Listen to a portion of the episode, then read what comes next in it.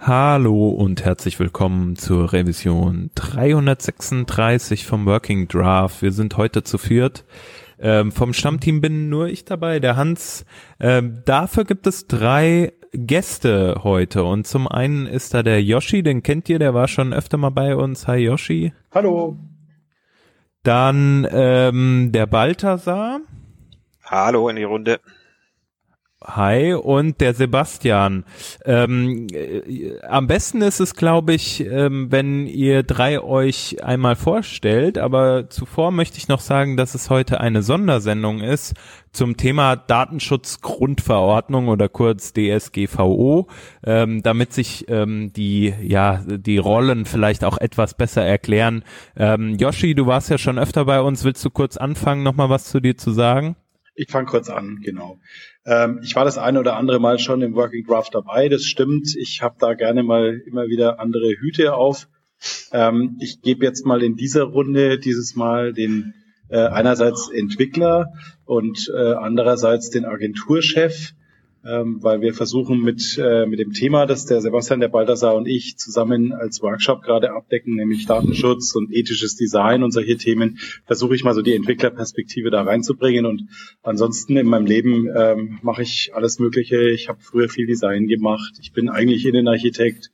Ähm, ich mache aber auch in den letzten Jahren verstärkt Veranstaltungen, viel mit Kindern, digitaler Bildung und solche Sachen. Und jetzt heute mal eben zum Thema Datenschutz. Cool. Ähm, dann gehen wir vielleicht alphabetisch vor.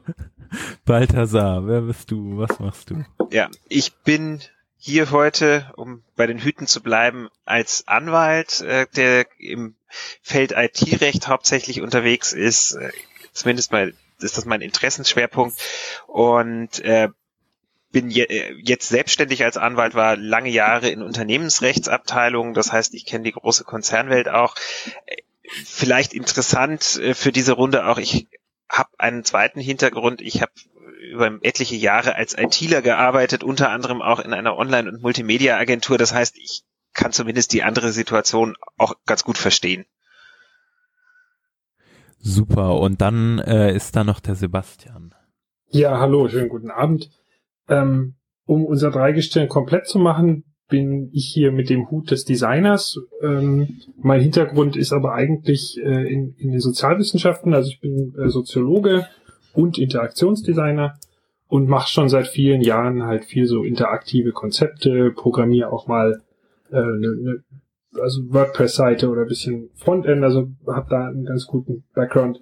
Aber meine eigentliche Interesse in letzter Zeit liegt äh, überwiegend auf Fragen von ethischem Design, Ethikfragen ganz generell, äh, diese ganze Technologie, was hat die für einen Stellenwert im, in der Welt. Ähm, und ganz konkret habe ich mich eben seit letztem Herbst in dieses Datenschutzthema eingearbeitet. Ursprünglich gar nicht so sehr mit dem, mit der Datenschutzgrundverordnung, sondern eher so als allgemeines Konzept. Aber dann ist natürlich im Moment, wo jeder davon spricht, gleitet man da ganz schnell aus Versehen dann in diese Richtung ab äh, und kenne mich da, denke ich, inzwischen einigermaßen gut aus, auch wenn immer noch vieles mir ein großes Rätsel ist. Ja, cool, dass ihr ähm, dabei seid. Das, das trifft sich auch gerade ganz gut. Datenschutz ist in aller Munde zurzeit natürlich ähm, aufgrund äh, von von Facebooks ja eventuellem Datenklau, äh, der der gerade in den letzten Tagen ja auch noch mal so ein bisschen die Runde macht. Aber generell ist das Thema ähm, gerade auch durch die äh, Datenschutz Grundverordnung ähm, natürlich auch in Unternehmen oder bei mir jetzt auch als Freelancer recht präsent. Ähm, da geht's ja äh, um, um verschiedene Dinge, für mich banal gesprochen generell um ähm, benutzerbezogene Daten, äh, die irgendwie verarbeitet werden. Ähm, ihr habt auch das Thema angesprochen, ähm, ja, ethisches Design, ähm, damit einhergeht ja auch der Datenschutz. Ähm, wollt ihr vielleicht mal so einen, so einen kleinen Rundumschlag geben? Worüber wollen wir reden? Was beschäftigt uns gerade in diesem Kontext? Gerne. Vielleicht darf ich ganz kurz vorweg noch sagen, wie das Ganze zustande kommt, dass wir jetzt äh, heute hier zu dritt sitzen und dass wir uns überhaupt als Team in der Form zusammengefunden haben. Das Ganze hat damit begonnen, dass äh, Sebastian und ich uns letzten Herbst auf der Beyond Tellerrand in Berlin mal wieder begegnet sind und der Sebastian anlässlich des Warm-ups so einen Impulsvortrag gehalten hat zu dem Thema Designing Away the Cookie Banner, wo er sich äh, von verschiedenen Richtungen dieser, dieser etwas schrägen Situation mit dem Cookie-Banner und äh, wer da gerade eins hat und warum man das braucht und ob man es überhaupt braucht und warum man überhaupt Cookies braucht, ge, ge, äh, hat er sich darauf ähm, eingestellt und darüber geredet. Und ich, mir ist in dem Moment klar geworden, ähm, welche Auswirkungen das ganze Thema auch zum Beispiel auf meine Kundschaft hat und was das überhaupt bedeutet für jeden, der im Internet äh, was anbietet, eine Webseite hat und so. Und dann habe ich mich mit Sebastian unterhalten, habe gesagt, Mensch, ich müsste meine Kunden eigentlich kompetent beraten können dazu und wollen wir nicht mal in dem Zusammenhang was gemeinsam auf die Beine stellen, also irgendwie so ein Informationsworkshop oder irgendwas in der Art. Und Sebastian mhm. meinte damals hauptsächlich zu mir, ähm, dass er sich mittlerweile sehr gut in dieses Thema rein recherchiert hat, aber dass seine Kompetenz ähm, endet an der Stelle, wo das Ganze äh, ins Juristische reingeht oder wirklich verbindliche Aussagen getroffen werden müssen. Und da wussten wir in dem Moment erstmal beide äh, nichts dazu zu sagen. Ich bin mit der Idee dann nach Hause gegangen. Und dann hatte ich das Glück, dass ich letzten Herbst den äh, Balthasar getroffen habe. Und irgendwann im Januar ist mir dann dieser Geistesblitz gekommen, Mensch, äh, der kennt sich doch mit Recht und IT und so aus. Und dann habe ich den beiden einfach mal eine Mail geschrieben und habe gesagt, wollen wir nicht, wollen wir nicht gemeinsam was auf die Beine stellen? Und so ist es zu dieser Idee gekommen, dass wir uns als äh, als Designer, als Entwickler und als Jurist zusammentun und mal versuchen, uns diesem Thema Datenschutz ähm, so, so sehr, sehr äh, mit, mit, also mit einem großen Umfang zu nähern und jetzt nicht nur speziell auf dieses eine Thema äh, Datenschutzgrundverordnung einzugehen, die jetzt ab dem 25. Mai relevant wird oder also sie ist ja schon jetzt die ganze Zeit relevant, aber dann könnte es eben gefährlich werden für den einen oder anderen. Und es gibt im Augenblick und auch seit einem halben Jahr oder seit einem Jahr schon ganz viele Veranstaltungen da draußen, die sich äh, hauptsächlich diesem Thema widmen. Wie kriege ich zum 25. Mai alles, was ich im Internet habe, möglichst wasserdicht, so dass mir keiner an Karren fahren kann? Das ist jetzt aber gar nicht mal unser Ansatz, sondern wie Sebastian vorhin auch schon sagte, uns interessiert eigentlich eher äh, vor allem auch der ethische Aspekt warum wird überhaupt, warum werden so viele Daten gesammelt und wer hat was davon und wie viel davon wird wirklich gebraucht. Ähm, und so kommt diese ganze Konstellation zustande. Und wir haben in dem Zusammenhang dann in den letzten Wochen einen äh, Workshop konzipiert und dann hier Anfang März das erste Mal äh, bei mir hier in den Räumen durchgeführt. Da saßen im Wesentlichen Kunden und Freunde aus meinem Umfeld, in diesem Workshop. Wir hatten äh, eine komplette Bandbreite da von äh, Freelancern, Designern, Entwicklern, aber auch Leute, die in Marketingabteilungen auf der anderen Seite sitzen, in Konzernen, beim ambitionierten Biometzger bis äh, Kirche. Es war irgendwie eine ziemliche Bandbreite da. Und äh, wir haben uns diesem Thema eben sehr, sehr vielschichtig genähert. Und ähm, ich würde jetzt erstmal an den Sebastian abgeben, weil der da die meiste Vorarbeit auch geleistet hat in, den, in der Vorbereitung zu dem Workshop. Wir haben äh, die erste Hälfte da, damit verbracht, ähm, überhaupt erstmal so ein paar Begrifflichkeiten zu klären und, und ein Gefühl dafür zu geben, äh, worum geht's eigentlich bei dem ganzen Thema, welche, welche Bereiche spielen da mit rein. Das würde ich jetzt dir überlassen, Sebastian. Leg mal los. Mhm. Ich, ich greife vielleicht kurz mal nochmal diesen Talk vom, vom November auf, über den wir ins Gespräch kamen damals. Ähm, also die, der Titel war tatsächlich, also wie, wie designe ich diesen blöden Cookie-Banner weg? Was muss ich machen, um dieses Teil loszuwerden, was ungefähr genauso nervig ist wie Clippy in, in, in Microsoft Word? Also egal, wo du im Internet hingehst, kommen diese Dinge und werden von allen also verurteilt, dass das die schlimmste UX-Sünde der Welt ist, diese Dinge überall hinzuklatschen und dass doch eigentlich der Gesetzgeber total einen an der Birne hat, äh, uns vorzuschreiben, dass wir jetzt auf jede Webseite so ein Ding drauf machen müssen. Und, und meine. Ja, äh, das. Bitte.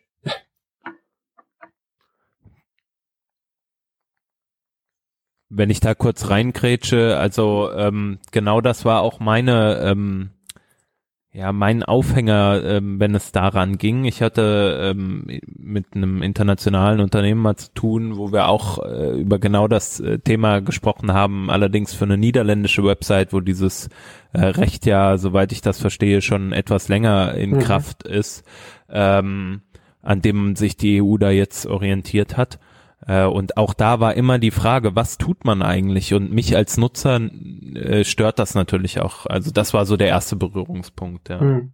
Genau, also ich glaube, das ist auch ganz generell der erste Berührungspunkt, der vielen in den Sinn kommt. Wir kommen da sicher später noch dazu, dass das eigentlich, dass wir da nur die Oberfläche berühren und das Ganze viel, viel tiefer geht. Deswegen können wir auch froh sein, dass Balthasar heute hier mit dabei ist. Der kann uns dann da äh, noch mehr dazu erzählen. Ähm, die, die, Grundprämisse von diesem Talk, den ich da gegeben habe, war dann, dass ich gesagt habe, diese Cookie-Banners sind eigentlich nicht die Ursache schlechter User Experience, sondern sie sind ein Symptom davon. Und äh, ich habe das also so aufgebaut, dass ich gesagt habe, diese Cookie-Banners gibt's deswegen, weil es ein Gesetz gibt, was die Benutzer oder die EU-Bürger schützen soll vor, vor ähm, Daten, davor, dass zu viel Daten abgegriffen werden.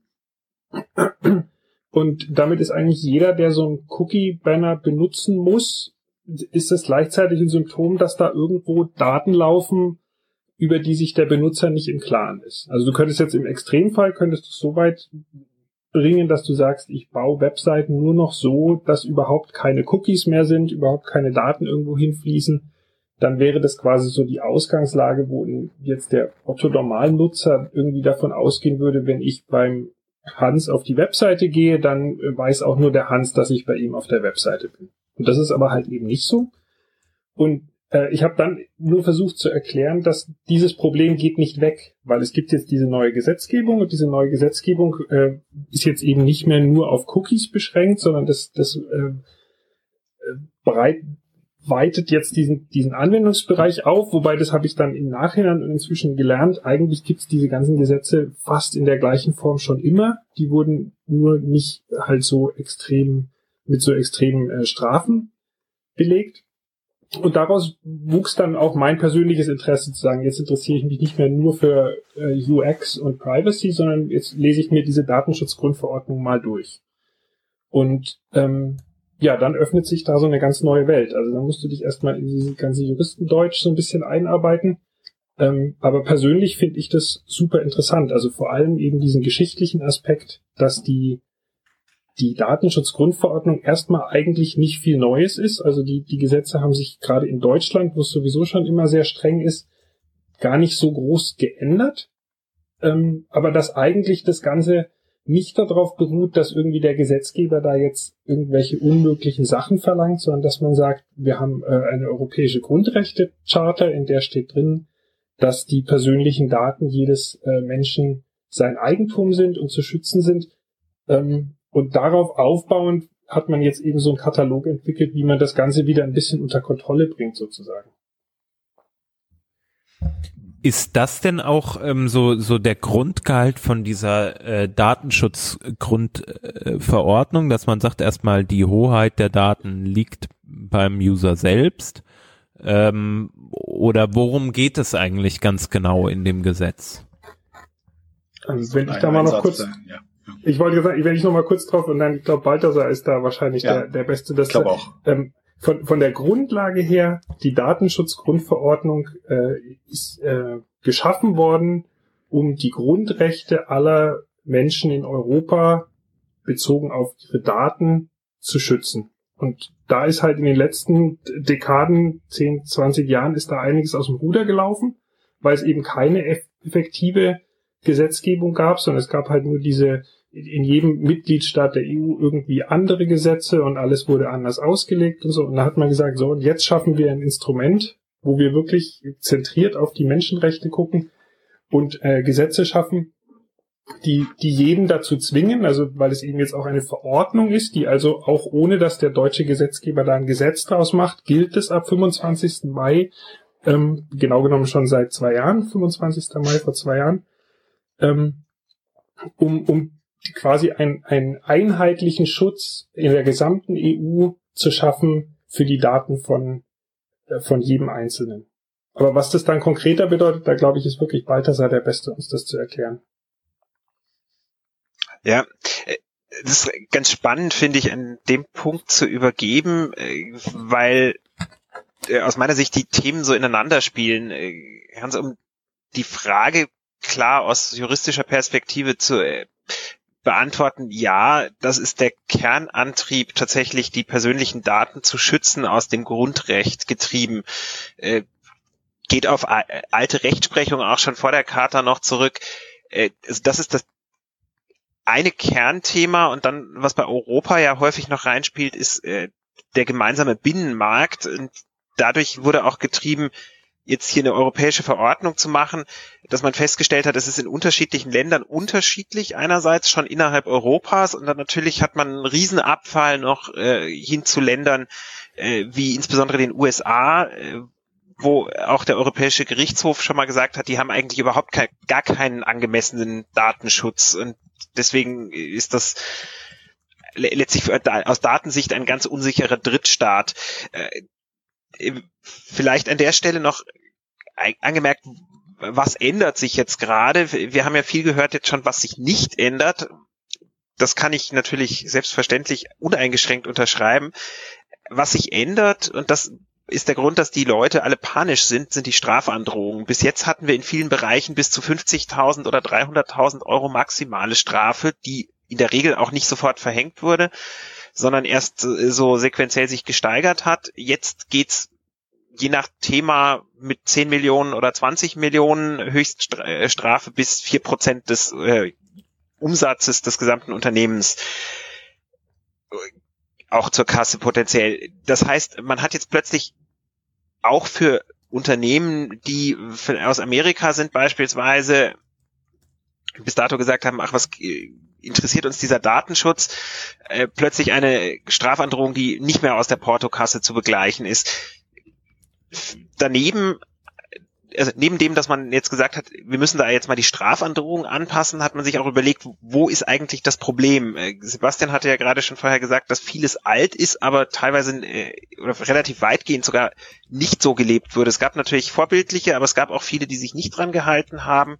Und man hat beispielsweise festgestellt, dass US-Unternehmen äh, gerne die Daten einfach irgendwo speichern, wo der Datenschutz nicht so hoch ist und sagen, ach, das geben die Benutzer ja freiwillig dahin da hat man jetzt sich in dem Gesetzgebungsverfahren intensiv mit beschäftigt und sich überlegt, was kann man machen? Hat einerseits den Anwendungsbereich der DSGVO verglichen mit den alten Gesetzen erweitert. Also es greift ohnehin als Verordnung in ganz Europa, dann aber auch in Hinblick auf jede Niederlassung, auch von ausländischen Unternehmen, die irgendwie geschäftlich relevant ist, jetzt ganz grob gesprochen. Äh, und es gilt für alle Verarbeitungen von Daten von EU-Bürgern. Das heißt, der Anwendungsbereich ist jetzt sehr, sehr weit, äh, ist für Europa eher ungewöhnlich. Die Amerikaner machen das seit jeher so, dass sie ihre Gesetze letztlich weltweit zur Geltung bringen. Das machen wir jetzt hier auch mal sehr dominant. Und es gibt tatsächlich relativ weitgehende Ansätze, wie man das dann auch in der Praxis durchsetzen kann, auch gegenüber ausländischen Unternehmen. Ähm, an der Stelle komme ich dann wieder zu diesem Schnittbereich, zu dem, was Sebastian vorher gesagt hat, mit dem ethischen und äh, gleichzeitig auch zu dem Europathema mit Wettbewerb das ist jetzt nicht nur schlecht an der Stelle für Unternehmen, sondern das kann auch eine Riesenchance sein für europäische Unternehmen, dass endlich sich die anderen auch an die Spielregeln halten müssen und man nicht immer nur sagt, ja, wenn äh, wir müssen und die anderen aber nicht. Jetzt gibt's wahrscheinlich am Ende wirklich einen Vollzug dieses Gesetzes. Das vielleicht so ganz grob zur Einführung.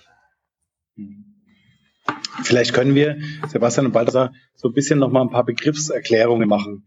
Ähm, also was diese, Klar. was sozusagen die Beteiligten an dem Ganzen sind und auch weil du gerade gesagt mit Wettbewerb und so, da gibt's ja auch Grenzbereiche, äh, wo das Wettbewerbsrecht und das Datenschutzrecht ineinander greifen oder aneinander grenzen und es vielleicht vielen gar nicht so klar ist, äh, wo da die Grenzen sind und äh, was in welchen Bereich reingehört. Ja,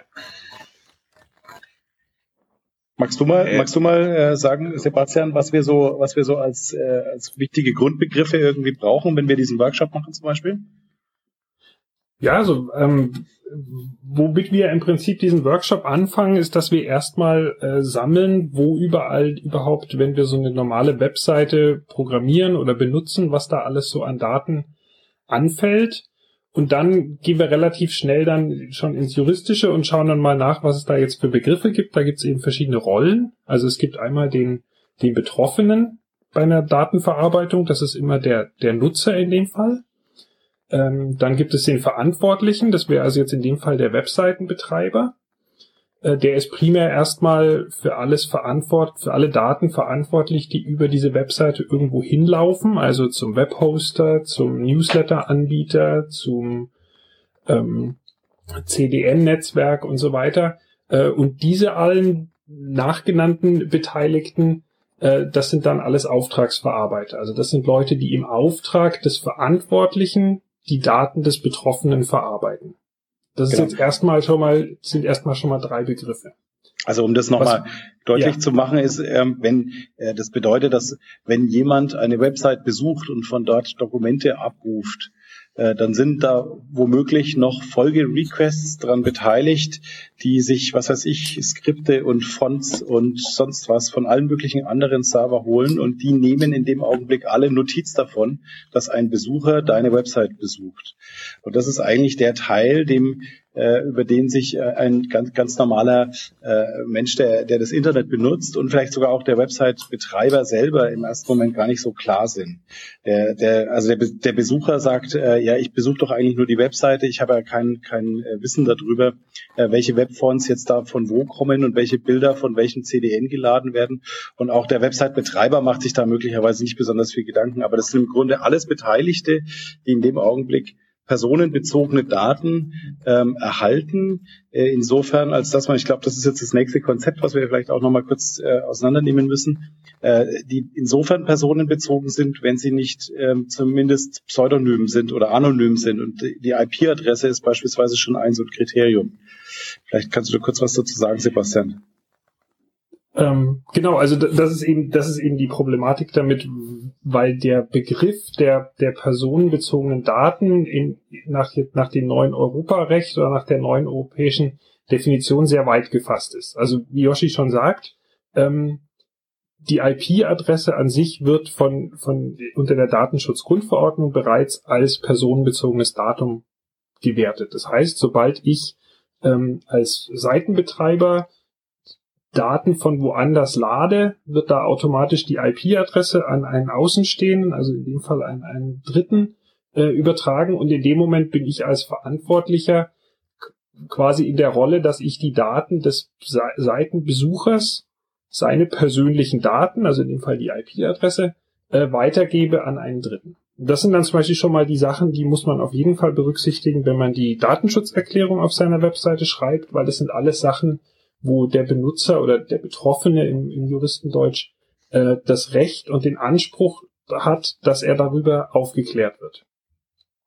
Und was wir dann in dem Workshop gemacht haben, das war eine ganz nette Übung. Wir haben uns dann äh, einfach mal ein Rollenspiel gemacht und haben also jeder hat so eine Rolle gespielt vom äh, Font-Hoster bis zum Seitenbesucher. Und dann haben wir mal angefangen mit, mit Schnüren diese ganzen Verhältnisse, die da, diese Vertragsverhältnisse, die da entstehen, zu visualisieren. Und das haben wir dann irgendwann, glaube ich, wenn ich mich recht erinnere, nach einer knappen Viertelstunde dann ähm, beendet, weil es so komplex wurde mit diesen ganzen Schnüren, die wir da gespannt haben.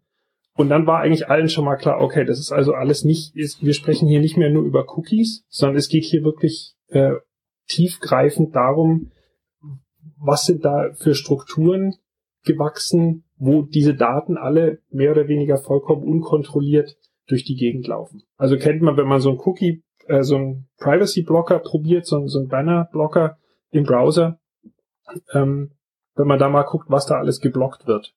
So ein Adblocker oder so. Äh, das ist im Prinzip ein guter Anhaltswert für das, wo da überall Daten hinlaufen. Und da ist eben nach dieser neuen Gesetzgebung, je nachdem, wie man die auslegt, äh, dann unter Umständen halt bei vielen Sachen der Webseitenbetreiber in der Pflicht, darüber aufzuklären. Und da kommen wir vielleicht später noch zu, bei bestimmten Dingen dann eben auch explizit eine Einwilligung einzuholen. Doch, das ist doch eine super Überleitung. Ich würde, würde jetzt an der Stelle gerne den Sebastian, äh, den, den Balthasar nochmal konsultieren. Äh, wenn ich hier, hier mal das Stichwort Verbot mit Erlaubnisvorbehalt äh, in, ins Spiel bringen. Äh, Balthasar, was heißt, was heißt denn das? Genau, es ist ja jetzt angeklungen, dass wir vielleicht eine Einwilligung brauchen. Die Frage ist, warum eigentlich? Darf ich nicht einfach mal machen? Und da ist das Gesetz glasklar, und zwar übrigens schon immer. Ähm, alle Datenverarbeitung, die sich auf personenbezogene Daten bezieht, ist erstmal grundsätzlich verboten. Das steht ganz vorne. Und dann gibt's einzelne Tatbestände in der DSGVO 6 am Stück, die sagen, wann ist denn als Ausnahme von dieser Regel doch wieder erlaubt ist.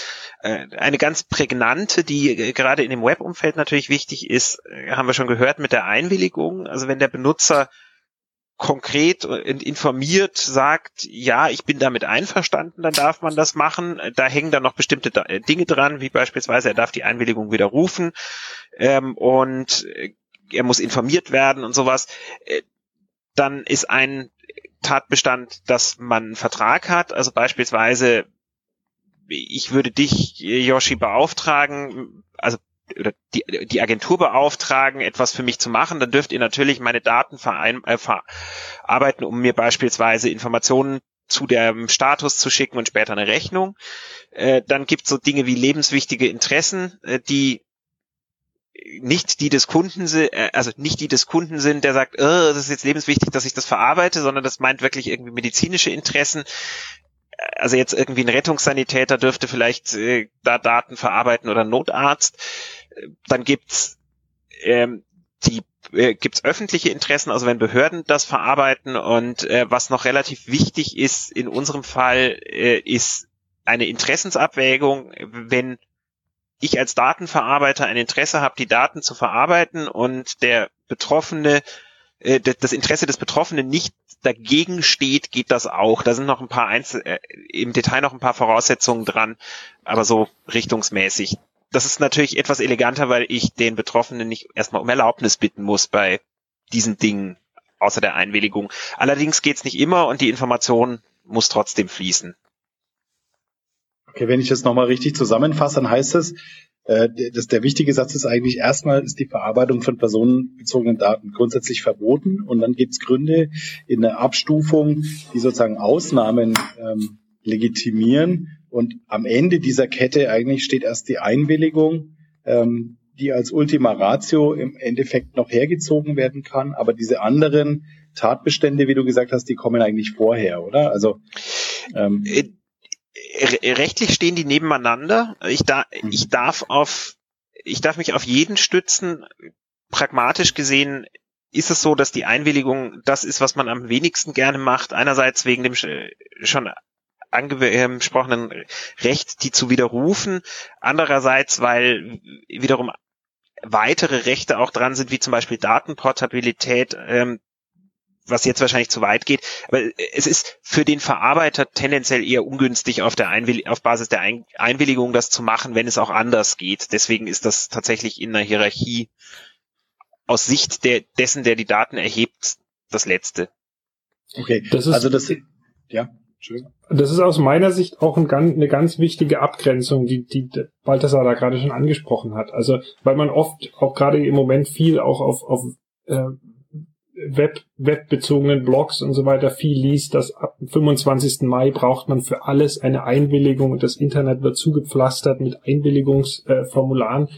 Dem ist ja nicht so. Also ähm, um es mal ganz konkret zu sagen, zum Beispiel, wenn ich meine Webseite hoste bei meinem Hoster, dann mache ich mit denen einen Auftragsverarbeitungsvertrag, weil er ja in meinem Auftrag die zum Beispiel die IP-Adressen meiner Besucher äh, verarbeitet. Ähm, dafür brauche ich aber nicht, wenn du auf meine Seite kommst, dich um Einwilligung zu bitten, sondern das kann ich dann in meiner Datenschutzerklärung kann ich schreiben, äh, diese Seite wird von diesem und jenem äh, Dienstleister bereitgestellt. Dabei werden unter anderem die IP-Adresse in Logfiles äh, abgespeichert. Das würde ich aber zum Beispiel problemlos ähm, als unter der als berechtigtes Interesse durch eine Interessensabwägung begründen und würde sagen, das passiert auf Basis dessen, dass ich, dass mein Interesse, diese Seite zu betreiben oder die des Seiten des Serverbetreibers, äh, die, die Dateien richtig auszuliefern, überwiegt hier ganz klar dem, dem Interesse des Einzelnen, dass jetzt er seine IP-Adresse geheim halten möchte, weil die ja sowieso mehr oder weniger durchs Internet schwirrt, wenn du, wenn du auf Seiten gehst. Also nur um das mal zu, zu konkretisieren, es geht bei der Datenschutzgrundverordnung nicht darum, und das ist so ein bisschen schade, dass die Datenschutzgrundverordnung da oft auch in so, in so einem negativen Licht steht. Äh, es geht nicht darum, für alles und überall jetzt Pop-ups zu haben, wo du allem zustimmst, sondern es geht darum, dass abgewogen wird, was ist okay, recht, was kann man rechtfertigen und was ist nicht okay. Und die Sachen, die nicht einfach so okay sind, das sind dann die, wo man äh, eine Einwilligung braucht. Da können wir sicher später auch vielleicht noch ein paar Beispiele bringen. Ja, das bedeutet aber auch ganz konkret, so was du jetzt eben sagst, ich muss sehr, sehr genau wissen, was ich tue. Zum Beispiel ähm, jetzt für mich als Webentwickler ist es vielleicht kein Problem, ähm, zu, also grob nachzuvollziehen, äh, wie Network Traffic vielleicht funktioniert. Ähm, mhm. Hier lade ich irgendwie Daten von äh, ähm, von einem CDN wie äh, Cloudflare oder über Amazon CloudFront oder wie auch immer. Das heißt, die Daten, ich muss dann praktisch in meiner Datenschutzerklärung für meine äh, äh, berufliche Webseite angeben, die Daten gehen über dieses CDN, dort wird die, äh, die IP mitgelockt und dann gehen die ja noch weiter. Vielleicht kommen die Daten ursprünglich irgendwie von meiner anderen Website und im, äh, also oder von meinem Hoster, der ist bei Heroku oder das ist, mhm. Keine Ahnung, Domain Factory. Ähm, die verarbeiten ja auch die Daten nochmal. Da muss ich also diesen Provider auch nochmal angeben. Und dann habe ich vielleicht noch irgendwie ein YouTube-Video auf meiner Website und auf einmal muss ich noch angeben, dass YouTube ja auch meine E-Mail-Adresse mitloggt. Und das bedeutet ja, die setzen wahrscheinlich auch Cookies. Muss ich jetzt dann auch für deren Cookies ähm, sagen, hier, Achtung, äh, ich, ähm, die setzen Cookies und wahrscheinlich weiß Google jetzt, dass du auf meiner Webseite warst? Also grundsätzlich musst du ähm, sehr, sehr umfassend den Benutzer informieren. Das heißt aber nicht, dass du ihn für alles um Einwilligung bitten musst wiederum. Das ist genau das, ja. was wir vorhin schon hatten. Also äh, es ist tatsächlich so, es muss eine Daten faktisch auf fast jedem System, also mir, mir ist praktisch keins ersichtlich, wo nicht eine Datenschutzerklärung geben, äh, wo drin steht, zumindest, dass man die IP-Adressen speichert in der Log, äh, Log-Datei, weil ich weil das eben ein personenbezogenes Datum ist. Äh, du musst auch reinschreiben, was du mit Google machst und für gewisse Dienste gibt's dann wiederum Interessensabwägungen, die, die auch durch Behörden abgenickt sind, in Anführungszeichen beispielsweise Web Analytics, da brauchst du ein Opt-out äh, und hier vielleicht eine kleine Abgrenzung. Die Cookies sind nicht nur ein Datenschutzthema. Ähm, ein Cookie, das speichert beispielsweise, wer ich bin, weil ich mich eingeloggt habe in der Seite. Das unterfällt dem Datenschutz auf jeden Fall. Ein Cookie, das speichert äh, beispielsweise, äh, das, das nur ein Spe Pseudonym speichert, das kann man vielleicht datenschutzmäßig irgendwie noch wegreden. Äh, müsste man diskutieren, ist nicht, ist grenzwertig, das unterfällt aber jedenfalls einer Regelung, die auch für Cookies gilt. Die wird manchmal als Cookie-Richtlinie bezeichnet, was technisch gesehen nicht ganz richtig ist, weil die deutlich weiteren Anwendungsbereich hat. Ähm, und diese Richtlinie, aus der kommt auch dieser, diese Pflicht zum Cookie-Banner, das ist die E-Privacy-Richtlinie, die eigentlich hätte aktualisiert werden sollen, ist aber noch nicht ist. Deswegen haben wir da jetzt noch einen relativ schwierigen Bereich, aber da spielen dann diese unterschiedlichen Bereiche des Rechts eben rein. Aber aus Datenschutzgesichtspunkten musst du auf jeden Fall eben den Benutzer informieren. Und zwar egal, auf welcher Basis du die Daten verarbeitest. Ja, ähm, das also das sieht man ja bei Cookies, sage ich jetzt mal, um, um nur die Oberfläche da jetzt im Moment mal ähm, anzukratzen, schon seit längerer Zeit auf den Webseiten mit hier, wir verwenden Cookies ähm, zum Erfassen deiner Daten. Hier kannst du mehr darüber lesen. Okay, sozusagen. Mhm äh, dass das jetzt vielleicht als die bisher dagewesene Variante. Ähm, vielleicht können wir gleich noch ähm, darüber sprechen, ähm, wie sowas ausführlicher aussehen kann oder muss auch. Ähm, du, du sprachst ja auch äh, den Opt-out-Mechanismus an ähm, für benutzerbezogene Daten. Ähm, da können wir gleich vielleicht nochmal drauf eingehen. Worauf ich nochmal hinaus möchte, ist mit äh, dem Speichern von IP-Adressen, zum mhm. Beispiel in Logfiles oder ähnlichem. Ich habe kurz eben einen Prozess dargestellt. Ähm, für mich, wie gesagt, als Entwickler ist das durchsichtig, aber äh, es hat, ich glaube, äh, Balthasar, du hattest das eben gesagt oder Sebastian, ähm, es ist recht schwierig für viele Webseitenbetreiber das überhaupt zu überblicken. Und es sind, ähm, es können ja durchaus auch wirklich viele Systeme an, an so einer Verarbeitung äh, beteiligt sein, die vielleicht nicht nur bei einem Hoster stehen, sondern die halt in der Cloud äh, bei zig Hostern stehen. Ähm, und man, also der, äh, der ja kleine äh, Webseitenbetreiber, sage ich mal, der jetzt kein komplexes System sich mit, zig Programmierern da aufbaut, ähm, für die Person ist es vielleicht schwierig, das zu überblicken. Und da frage ich mich, ähm, was ist die Informationspflicht da? Was muss man äh, muss man tun, um sich abzusichern? Äh, da vielleicht eine ganz wichtige Unterscheidung noch. Du musst nicht ähm, jeden Hoster bekannt geben, sondern du musst äh, also wenn wir jetzt dein Beispiel nehmen, äh, dass die Webseite bei Heroku oder Domain Factory oder so gehostet ist und ein Video von YouTube einbindet, jetzt mal nur als Beispiel, äh, dann müsstest du den Hoster nicht angeben. Das wäre dein Auftragsverarbeiter, heißt das jetzt. Ähm, früher hieß das mal Auftragsdatenverarbeiter, das Daten ist rausgefallen, also nur Auftragsverarbeiter. Mit dem hast du einen Vertrag und der ist quasi dir als Webseitenbetreiber äh, datenschutzrechtlich untergeordnet, untersteht deiner Kontrolle. Da musst du nur sagen, das generisch was passiert und du müsstest sagen, wenn es ins Ausland übertragen wird, äh, du musst aber nicht eben jeden einzelnen aufführen. Anders sieht das jetzt bei YouTube aus, die wiederum selber Daten erfassen und zwar nicht komplett unter deiner Kontrolle. Ja. Darauf musst du dann konkret hinweisen weil dort äh, sozusagen ähm, ja Daten ja auch auf der Website eingebettet sind, also wirklich äh, Content an den Benutzer ausgespielt wird von einer anderen Plattform oder von einer anderen Domain, also, sagen wir jetzt mal. Die Abgrenzung ist hier, wer ist der im Kern Verantwortliche für die Datenverarbeitung? In dem Moment, wo, wo ich YouTube einbinde, gebe ich die Kontrolle über die Datenverarbeitung ab.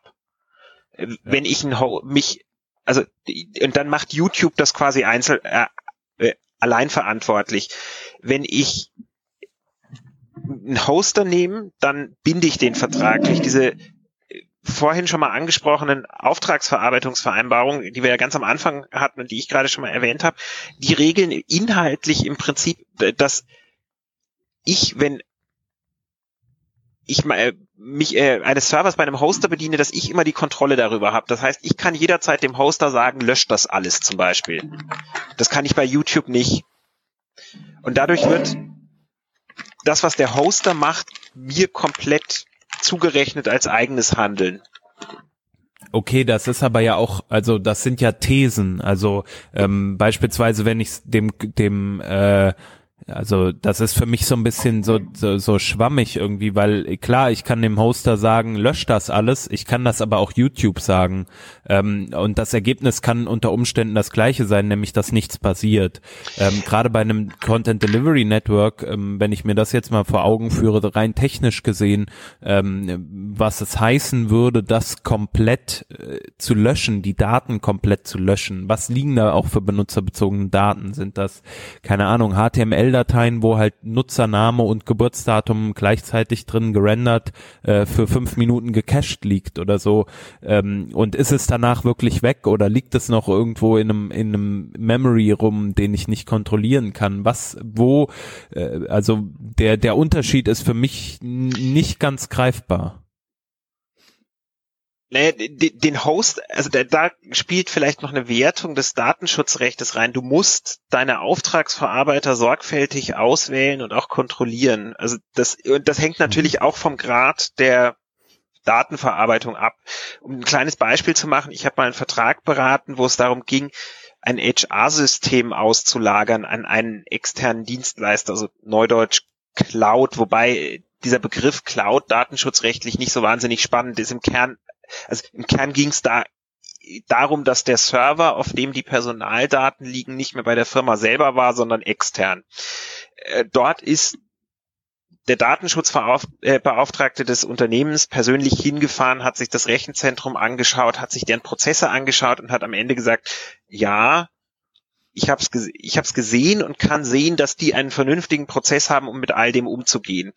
Das ist jetzt natürlich ein Extrembeispiel, aber ich muss mich schon auch vergewissern, dass mein Hoster ordentlich arbeitet und meinen Anweisungen folgt. Also als kleines Beispiel hätte ich persönlich ein Problem, zu einem Hoster zu gehen, der anfängt äh, rumzuzicken mit einer Auftragsverarbeitungsvereinbarung, weil ich dann davon ausgehen muss, wenn der schon die Vereinbarung nicht schließen will, äh, dann äh, wird der vermutlich auch diesen Regularien nicht Folge leisten. Das heißt nicht, dass wir, also wenn das jetzt eben ein Indiz ist, dass der das vielleicht nicht macht, das heißt nicht, dass der nicht sagen kann, wir müssen da in der Vereinbarung, die du mir vorgelegt hast, was ändern, weil das kann ich nicht erfüllen so.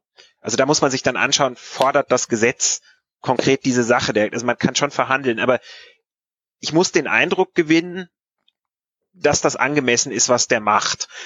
Äh, und wenn ich das tue mit einem, äh, mit einem passenden Maßstab, dann äh, darf ich mich, also dann ist das legitim. Bei YouTube habe ich als Webseitenbetreiber nicht die Möglichkeit, die Daten meiner Benutzer zu löschen, sondern das fließt, also das entscheidet Google selber, das ist ganz klar. Ja. Jetzt, äh, so also als Beispiel bin ich ja vielleicht, jetzt nehmen wir vielleicht irgendeinen äh, direkten Google-Dienst oder auch YouTube. Ich bin vielleicht angemeldet und gehe auf deine Webseite und dann hat Google potenziell direkt die IP-Adresse mit meinem Account verknüpft. Das passiert dir bei einem Hoster in der Regel nicht. Also ja, wäre wär schlecht, wenn das passiert. Genau, das ähm, da stimme ich natürlich äh, voll und ganz überein. Ähm, was ich, also wo ich mich noch ein bisschen schwer tue, ist wirklich diese, also die, die, den Unterschied ähm, zu sehen, zum Beispiel ein Unternehmen, das, äh, sage ich mal, eine gewisse Größe hat, das im, im Web agiert, das kann das stemmen. Ich frage mich, wie ist das bei meinem Zahnarzt, bei dem ich irgendwie, gut, Zahnärzte sind vielleicht jetzt ein schlechtes Beispiel, aber mein ja, Friseur, Moment, das, wo ich sind sogar ein gutes Beispiel, Hans, weil die, ja. weil die nämlich gesundheitsbezogene Daten ähm, ganz genau äh, verarbeiten und das sind besonders Nehmen wir mal der Daten. Einfachheit.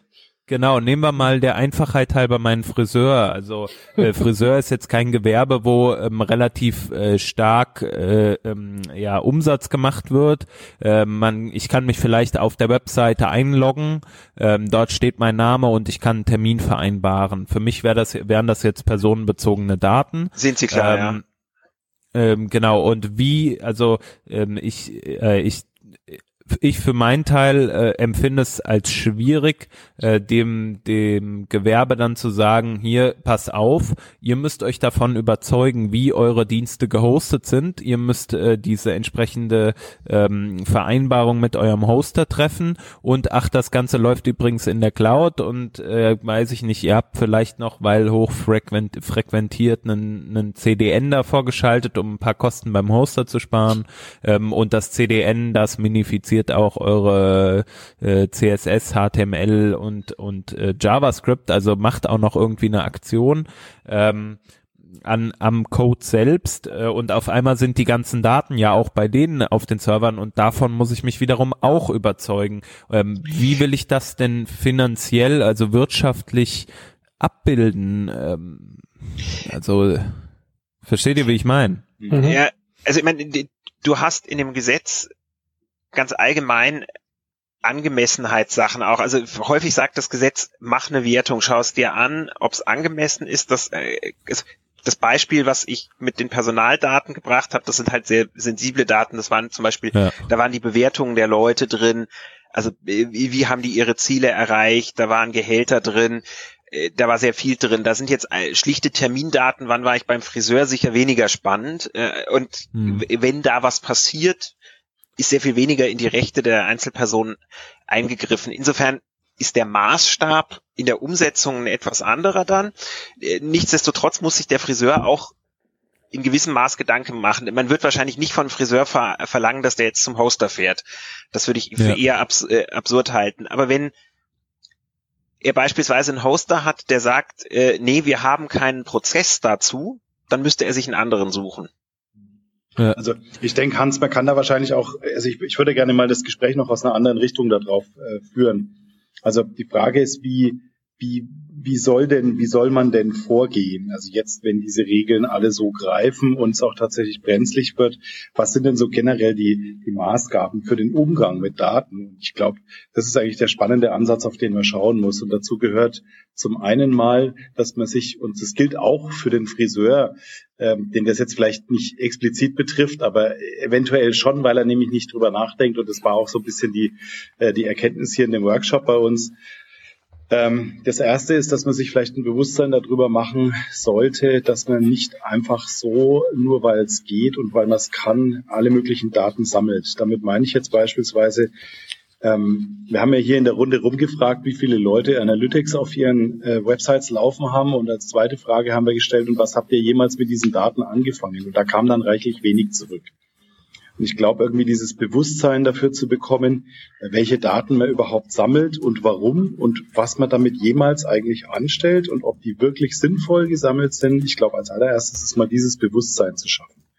Mhm. So, und jetzt, mein, bei dem, bei dem Friseur ist klar, damit sich da jemand anmelden kann und einen Termin ausmachen kann, da muss der irgendwie seinen Namen abgeben und so. Also in dem Fall wird man wahrscheinlich zu dem Schluss kommen, äh, das ist nicht, un, es ist unumgänglich, dass man diese Daten erstmal sammelt. Und im zweiten Schritt ist das, was in Zukunft gefordert sein wird, ähm, ist sozusagen eine transparente und aktive Aufklärung des Gegenübers notwendig, warum man diese Daten sammelt. Und man muss einfach glaubhaft erklären können, weshalb man äh, bestimmte Informationen einfach braucht. Und solange der Friseur das tun kann, dann hat er da auch schon mal, äh, glaube ich, einen wichtigen, ist, ist einen wichtigen Schritt gegangen. Also mit dieser aktiven und, und verständlichen Aufklärung meint der Gesetz, vielleicht kannst du noch was dazu sagen, Sebastian, meint der Gesetzgeber eben nicht, dass man ähm, umständliche und unverständliche und langwierige Texte an der Stelle zum Besten gibt, sondern dass man so gut und knapp und verständlich wie möglich zu erklären hat,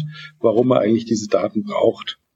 Ähm, und ich, äh, dann ist es so, ich glaube, also das Thema, was du jetzt gerade beschrieben hast, wie soll denn der Friseur das alles überblicken? Ich glaube, dass sich ähm, die, also die Verhältnisse werden sich dahingehend verschieben, oder Balthasar hat es auch schon angedeutet, dass ähm, sich die Hoster natürlich äh, auch, oder jetzt nicht nur die Hoster, sondern auch CDNs und so weiter mit diesem Thema befassen müssen und äh, mit Sicherheit von vielen Seiten die Frage gestellt bekommen, wie geht ihr denn damit um? Und ich glaube oder ich hoffe, dass äh, so, so eine Auftragsdatenverarbeitungsvereinbarungsgeschichte äh, übergeht in ein normales Prozedere bei den ganzen Hostern und so weiter, so dass ein Friseur sich möglicherweise bald tatsächlich nicht mehr so fürchterlich viel Gedanken darüber machen muss, weil er davon ausgehen kann, dass ein normaler Hoster in Zukunft entsprechende Regelungen in der Schublade zu haben und dass es ja. zum Standard wird, dass solche Regelungen auch abgeschlossen werden und quasi eine Art Qualitäts Qualitätsstandard für Hoster auch werden und für alle möglichen Dienste, also gerade die, die in Europa sitzen. Und ich glaube, dass das irgendwann zum, automatisch zum Schutz vom Friseur beitragen wird, so dass der sich tatsächlich da erstmal keine Gedanken drüber machen muss. Mhm. Ähm, und Sebastian hat an der Stelle ähm, mal bei seinem Hoster angefragt, wie es denn aussähe mit so einer Datenschutzverarbeitungsvereinbarung. Erzähl mal, Sebastian, wie es gelaufen ist. Ja, also ohne Namen zu nennen, ähm, weil das da, glaube ich, keine so große Rolle spielt. Also ich habe ich hab halt nachgefragt und habe als Antwort bekommen, äh, machen wir nicht, weil wir nach unten, also der Hoster hat gesagt, dass nach ihrer Auffassung Webhosting keine Auftragsverarbeitung ist. Und da muss man jetzt dazu sagen, und das verkompliziert diese ganze Diskussion jetzt leider nochmal um einen Grad, das ist auch nicht hundertprozentig endgültig geklärt. Also das Problem, was wir mit diesem ganzen Datenschutzrecht haben, ist das, die Datenschutzgrundverordnung kann man sich jetzt nicht vorstellen wie ein Buch, in dem drin steht, wenn du dies, wenn du dies machst, musst du dich an diese und jene Regeln halten, sondern das ist relativ ähm, so jetzt mal aus Laiensicht gesagt, relativ unklar und schwammig alles formuliert. Ähm, die, die wirkliche Auslegung dieser Gesetze wird erst vor Gericht stattfinden oder von den Aufsichtsbehörden, also sprich in den nächsten Jahren, und da werden sich dann langsam Regeln raus äh, formen, was die, was so eine Art Best Practice quasi ist. Und da gibt es eben unter anderem bei diesem Thema Webhosting gibt es eben auf der einen Seite Juristen, die sagen, Webhosting ist Auftragsverarbeitung und dann brauchst du diesen Vertrag.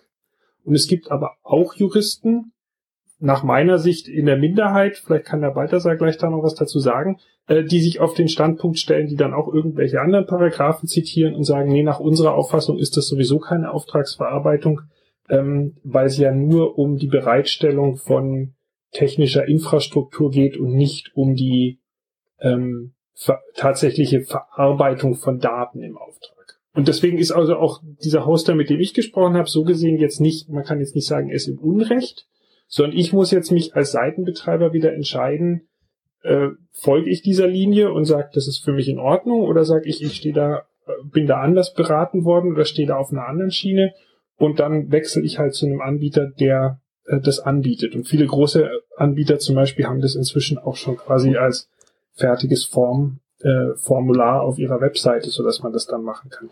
Aber das zeigt so ein bisschen, und ich wollte da noch kurz anknüpfen, auch Hans, was du gerade so äh, gesagt hast mit diesem Friseurbeispiel und so weiter.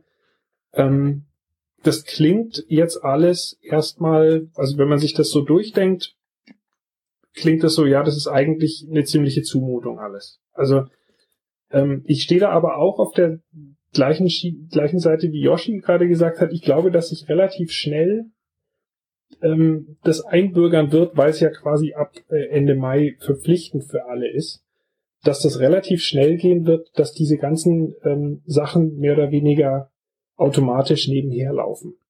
Also, dass du diese, wenn du einen Hosting-Vertrag machst, schickt der Hoster automatisch dir schon diese, diese Auftragsverarbeitungsvereinbarung mit. Wenn du äh, einen Account aufmachst bei einem Analytics-Service, dann sagen die dir schon, was du in deine Datenschutzerklärung reinschreiben musst. Oder es gibt dann auch diese Drittdienste, wo du halt einfach nur reingehst und kreuzt alles an, was du auf deiner Seite hast und dann spuckt dir das Ding äh, entweder kostenlos oder für ein paar Euro äh, eine Datenschutzerklärung raus, die setzt du dann auf deine Seite drauf und dann bist du so als Otto-Normal-Webseitenbetreiber schon mal relativ gut abgesichert. Also ähm, das ist alles hochkomplex und ich finde es auch, auch nach monatelanger Beschäftigung damit immer noch schwierig, wenn irgendwie jemand mit einer Frage an mich rantritt, die ich noch nicht gehabt habe, die auszulegen. Ich glaube aber, dass wir, dass wir relativ schnell sehen werden, dass es da fundiert Best Practices gibt, dass es da fundiert Quellen gibt, wo man aus, dritt, aus dritter Quelle quasi zum Beispiel so eine Datenschutzvereinbarung herbekommt und so weiter. Also ich glaube, dass sich das relativ schnell normalisieren wird. Ja. Ähm, das, das hoffe ich auch. Ich glaube auch, dass wir da gerade in einem, in einem großen Umbruch sind und viel passieren wird. Ähm, bevor ich äh, euch nochmal nach so einem kleinen ähm, praktischen äh, äh, Example äh, frage, habe ich noch zwei andere Themen. Zum einen, was mir so ein Stück weit fehlt in dieser Diskussion, ist wirklich die Tech, also die ganz, vielleicht kriege ich das auch einfach nur nicht mit, aber die ganz klar technische Perspektive, wenn ich mir mal komplexe Systeme wie an denen, an denen ich gerade arbeite, beispielsweise vorstelle, ähm, wie die funktionieren sollen, wenn man Daten zum Beispiel löschen soll. Also der User fragt an, hier, ähm, ich habe doch ein Kundenkonto bei euch, ich habe Bestellungen in eurem äh, ähm, E-Com-Shop gemacht, äh, bitte ähm, löscht jetzt mal alle meine Daten. Das ist das gute Recht des Benutzers.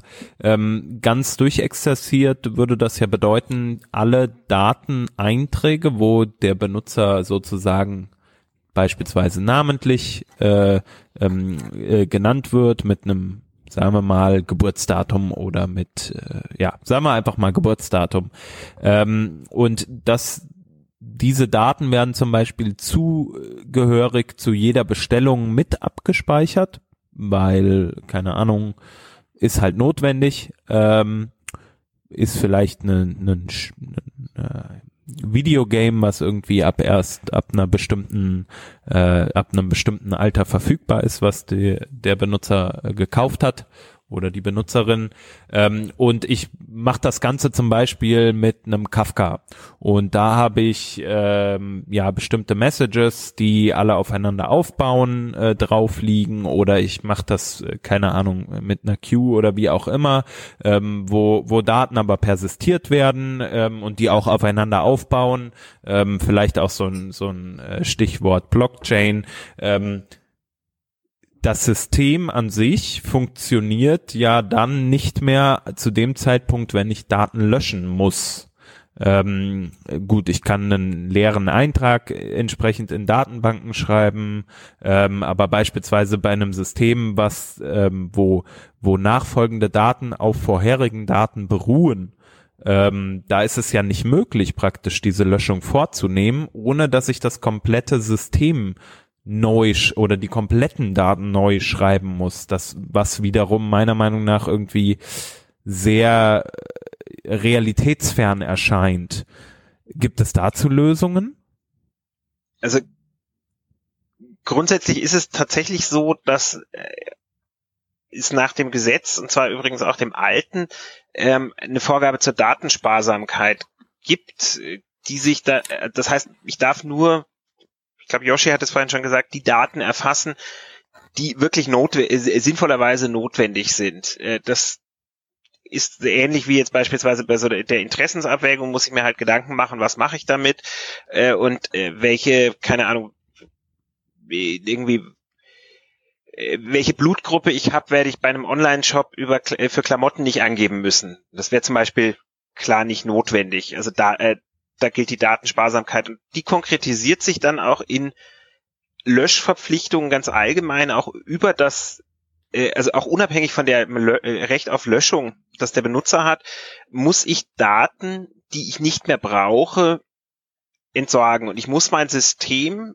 das ist tatsächlich jetzt mal was, was neu zumindest ausdrücklich im Gesetz ist, so ausrichten, dass es datenschutzfreundlich ist. Es gibt ähm, zwei äh, Vorgaben, die so ein bisschen ineinander überspielen, äh, Privacy by Design und Privacy by Default. Das eine sagt, ich muss mir wirklich Gedanken machen, wie funktioniert mein System aus Datenschutzgesichtspunkten und das andere sagt, ich muss es auch so machen, dass es, dass die Voreinstellung datenschutzfreundlich ist.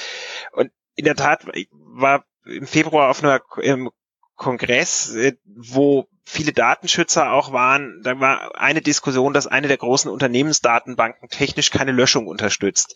Also man kann einen Eintrag in der Benutzeroberfläche löschen, das wird aber in der zugrunde liegenden Datenbank nicht gelöscht, sondern nur als gelöscht getaggt. Äh, das ist, so war dort die im Prinzip einhellige Meinung, nicht zulässig. Äh, der Hersteller arbeitet wohl gerade an einer Lösung, ob die wirklich bis zum 25.05. da ist, äh, bezweifelten alle im Raum.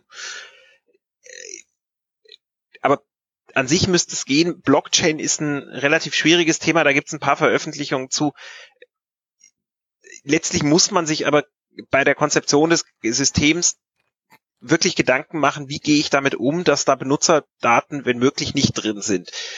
Und ich müsste es notfalls halt entkoppeln und sagen, beispielsweise die Daten, auf die ich später aufbaue, das sind halt äh, dann nicht irgendwie die Daten des Benutzers, sondern ich mache zumindest irgendwie ein Pseudonym äh, oder sowas. Also Pseudonym ist immer noch Benutzer, äh, immer noch personenbezogen, aber schon mal Grad weniger das hängt dann wirklich vom konkreten Einzelfall ab, aber ich muss es so weit es irgend geht reduzieren und ich muss letztlich auch die Löschung irgendwie umsetzen können.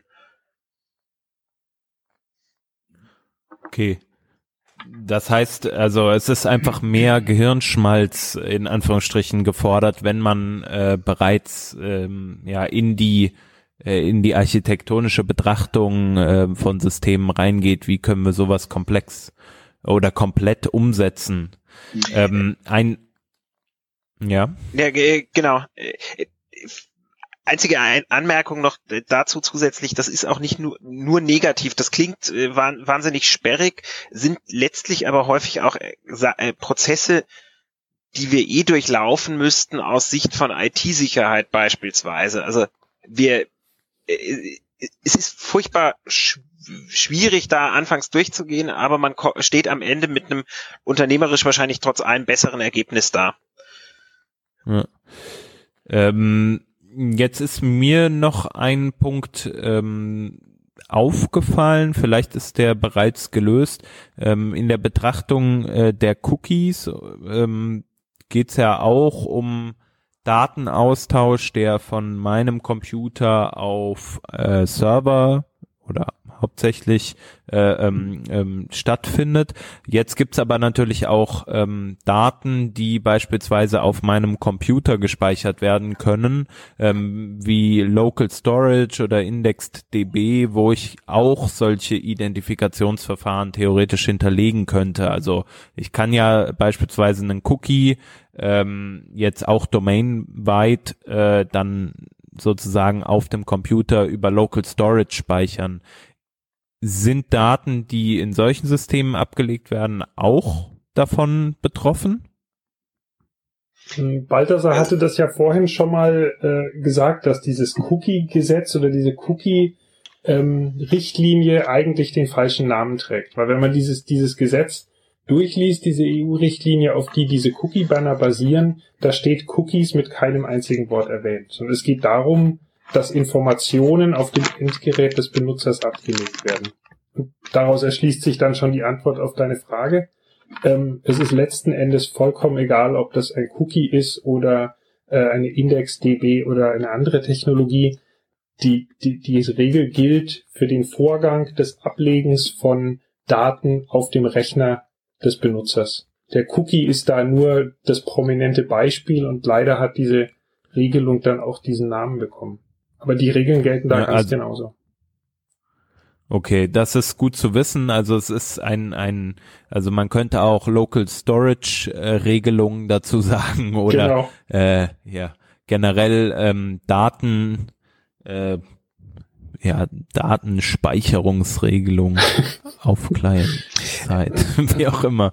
Ähm, genau, dann hatte ich ja noch äh, angesprochen, mir wäre noch mal ein, ein Beispiel oder noch mal äh, noch mal konkret und greifbar, wenn ich jetzt einen Online-Shop habe, das wäre mir noch mal wichtig.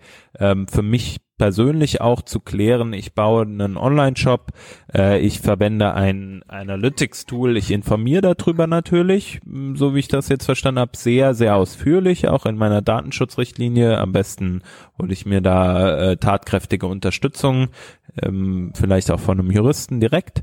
Ähm, und ähm, ich blende dem Benutzer eine äh, Meldung ein. Hier, wir verwenden auch ähm, Cookies, um dich ein bisschen auszuspionieren, sage ich jetzt mal äh, äh, bewusst negativ formuliert.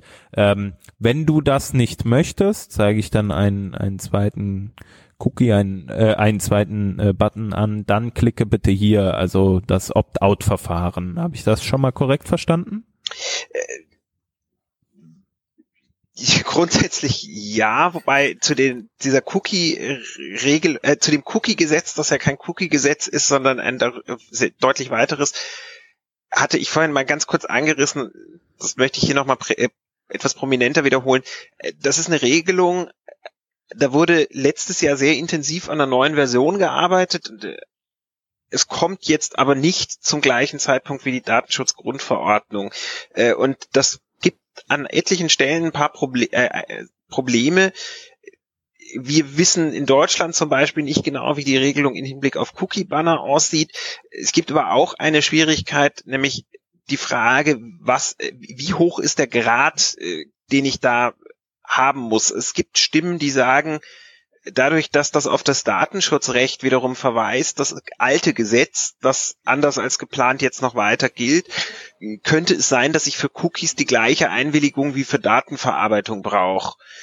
Äh, das wäre relativ misslich, das werden wahrscheinlich erst Gerichte oder zum, klären können. Ich hoffe persönlich, dass die Aufsichtsbehörden uns zumindest ihre Meinung kundtun. Dann kann man sich ein bisschen auf die stützen. Mir ist noch nichts äh, in die Finger gekommen, was in die Richtung geht. Also, ähm, wenn ich da noch mal kurz auf dein Beispiel eingehen darf, Hans, oder ich versuche mich mal. Also je nachdem könnte es sein, dass ich die Cookies. Ich mich korrigieren. Ähm, wenn du sagst, du hast einen Checkout-Prozess in deinem Online-Shop und du oder überhaupt in deinem Online-Shop weißt du die Leute darauf hin. Du hast jetzt gerade gesagt, dass du sie ein bisschen ausspionierst mit dem Cookie. Also ich meine, ich weiß, dass das ein Witz von dir war, hoffe ich jedenfalls. Ähm, aber damit ist ja in erster Linie mal gemeint, ähm, dass du irgendwelche Features damit verbunden hast und deswegen äh, den Cookie brauchst. Also zumindest hoffe ich, dass du das damit ausdrücken wolltest. Und dann bist du als allererstes mal in der Pflicht, äh, plausibel zu erklären, wozu diese Features überhaupt notwendig sind. Und ich gehe jetzt erstmal davon aus, dass das was Sinnvolles ist, beziehungsweise dass du sinnvoll erklären kannst, warum du das brauchst. Und habe ich dich richtig verstanden, dass du dann, ähm, dass du sozusagen auch eine Lösung anbieten möchtest, ähm, wie du diese Features quasi nicht zum Einsatz bringst und den Leuten dafür diesen Cookie ersparen kannst. Habe ich dich da richtig verstanden? Genau, also ganz konkret beispielsweise, ich möchte auslesen, ob ein Benutzer auf einen bestimmten Button klickt ähm, und dazu möchte, brauche ich jetzt nicht unbedingt äh, den Benutzer zu identifizieren, aber ich möchte vielleicht dann im, im Fortgang des Besuches des Benutzers identifizieren, ob selbiger äh, äh, Benutzer, selbige Benutzerin dann auch entsprechend etwas gekauft hat, nachdem mhm. sie auf diesen Button äh, geklickt hat. Ähm, um das in meinem Analytics-Tool äh, zu verknüpfen, ist es ganz toll, wenn ich das einfach über einen Cookie machen kann. Okay. Ist nicht die einzige Lösung sehr wahrscheinlich, aber ist halt die äh, die präferierte im aktuellen in der aktuellen äh, ja, ähm, Analytics-Welt. Mhm. Und vielleicht möchte ich dann dem Benutzer ähm, aber auch personalisierte Werbung ausspielen auf einer anderen Webseite. Okay, aber ähm, es geht dann, es geht, soweit ich das verstanden habe, geht es dann, im, also es geht erstmal nicht um diesen Vorgang, weil der Vorgang ist, ist als technischer Vorgang erstmal legitim, der löst, löst, löst eine bestimmte Aufgabe. Ich glaube, worum es eigentlich geht, ist, ist, dass du dem Besucher transparent und verständlich erklären kannst, was du mit dieser Information am Ende anfängst. Also das, was Uwe Geist sagt, du willst ihm personalisierte Werbung ausspielen. Das ist eigentlich ja das, was du damit erreichen willst. Oder vielleicht noch andere Dinge auch, die du dann aus deinem Analytics irgendwie rausziehen kannst. Und diese, ja. und sozusagen diese Umsetzung mit, also was du mit dieser Information dann letztendlich anstellst, das ist das, was du dem Besucher erklären musst nicht, wie das technisch funktioniert und dass ein Cookie dran beteiligt ist, sondern ja. ähm, ähm, das ist die wichtige Geschichte, ja. Okay. Wenn ich da kurz einhaken darf, da, da müssen wir zwei Dinge unterscheiden. Äh, wir, also das, was du sagst, das ist das Datenschutzrecht. Und das ist, also das ist richtig so. Im Datenschutzrecht muss ich den Benutzer darüber aufklären. Die E-Privacy-Richtlinie, die regelt allgemein die Speicherung von Daten. Das ist erstmal, das hat nicht direkt was mit der Datenschutzaufklärung zu tun, sondern die, äh, die hat für die Speicherung von Daten per se, äh, mit Ausnahme, wenn sie technisch zwingend sind, äh, Vorgaben gemacht, die dann wiederum, weil es eine Richtlinie ist, in unterschiedlichen Ländern unterschiedlich umgesetzt sind. In Deutschland gab es durchaus signifikante Meinungen, die sagten, ist hier gar nicht verpflichtend. Wo wir jetzt da landen, ist im Moment, was das angeht, aus meiner Sicht noch nicht wirklich klar. Tendenziell würde ich aber zumindest sagen, es spricht viel dafür, dass wir einen Cookie-Banner jetzt auch brauchen in Deutschland. Und dann wiederum hat man unterschiedlichen Grad, ob man wirklich ein Einverständnis so, ähm, sich holt. Hans, ich also ich weiß nicht, oder nicht. es wird wahrscheinlich immer wieder in Einzelfällen zu beurteilen sein, ähm, ob du einen, ob du sozusagen eine Alternative brauchst oder nicht brauchst. Also wenn Dinge ähm, technisch nicht anders zu lösen sind, also wenn du sozusagen deine ganze Aufgabe nicht erfüllen kannst, ohne einen Cookie zur Hilfe zu nehmen, dann wirst du das wahrscheinlich in der Regel argumentieren können. Aber, genau, ja. Ähm, Ne? Oder? Ja, genau. Das ist, das ist, das ist die Hauptausnahme oder die, die Ausnahme in dieser E-Privacy-Verordnung. Also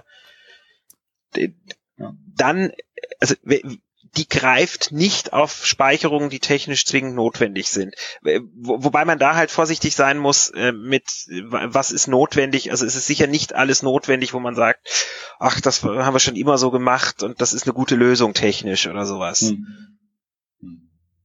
Ja. Äh, und wirklich ähm, gute, also sonderlich viel Handreichung haben wir bis jetzt meines Wissens nach noch nicht. Ja. Für mich geht das Thema noch ein, ein Stückchen weiter. Ähm, wenn ich dann äh, den als Benutzer den Kauf abschließe, an dem Zeitpunkt speichere ich als Verarbeitender von Daten natürlich entsprechende Daten. Ähm, also beispielsweise Adresse, wo ich das Ganze hinschicken muss. Das mache ich vielleicht auch schon, die speichere ich vielleicht schon, bevor der Benutzer den Kauf getätigt hat, wenn auch nur temporär. Ähm, für Zwecke und das kann ich auch bestimmt gut begründen. Äh, darüber hinaus muss ich aber, soweit ich das äh, verstanden habe, ja den Benutzer fragen hier, ähm, wir werden äh, deine Daten ähm, auch nach dem Kauf noch äh, weiter speichern, damit wir dir deine DHL-Tracking-Nummer oder keine Ahnung, DPD Hermes-Tracking-Nummer zuschicken können. Ähm, bist du damit einverstanden? Äh, da, da sind wir wieder bei der Frage nach der Einwilligung, die wir am Anfang hatten, also die Daten darfst du zur Vertrags Vertragsabwicklung aus Datenschutzgesichtspunkten völlig problemlos speichern. Mhm. Also die, beispielsweise diese Tracking-Nummer, würde ich sagen, ist ganz klar ein Thema der Vertragsabwicklung. Du brauchst auch persönliche Daten von dem, also die Tracking-Nummer äh, als solche ist wahrscheinlich ja, also vielleicht ist sie ein Person, doch wahrscheinlich ist sie ein personenbezogenes Datum, weil ähm, die Post sie einer Person zuordnen kann, nämlich oder zwei Personen sogar, dem Absender und dem Empfänger. Ähm, du brauchst auch Daten über die, also die Adresse, du brauchst äh, vielleicht auch zur Betrugsprävention irgendwie ein Geburtsdatum oder sowas, das könnte man vermutlich auch rechtfertigen. All das würdest du aber nicht sinnvollerweise nicht über eine Einwilligung rechtfertigen, sondern würdest sagen, das ist auf Basis der Erlaubnis, die im Gesetz schon drin ist, zur Verarbeitung von Daten, soweit sie zur Abwicklung eines Vertragsverhältnisses oder zur Anbahnung jetzt, äh, wenn es vor dem Kauf, äh, Drück auf den Kaufbutton ist, erforderlich ist. Das würde man rechtfertigen können. Da brauchst du dann Darf keine da, Einwilligung. Darf ich da an der Stelle ganz kurz reinspringen und das vielleicht nochmal äh, klar formulieren? Ich weiß nicht, ob das am Anfang so rausgekommen ist. Also bei all diesen Daten, die man erhebt, ähm, ist es sinnvoll, sich ähm, sehr gute Gedanken darüber zu machen, auf welcher Grundlage man die erhebt. Der Balthasar hat jetzt gerade schon zwei, drei Sachen nochmal wiederholt. Das eine war dieser Tatbestand der Vertragserfüllung.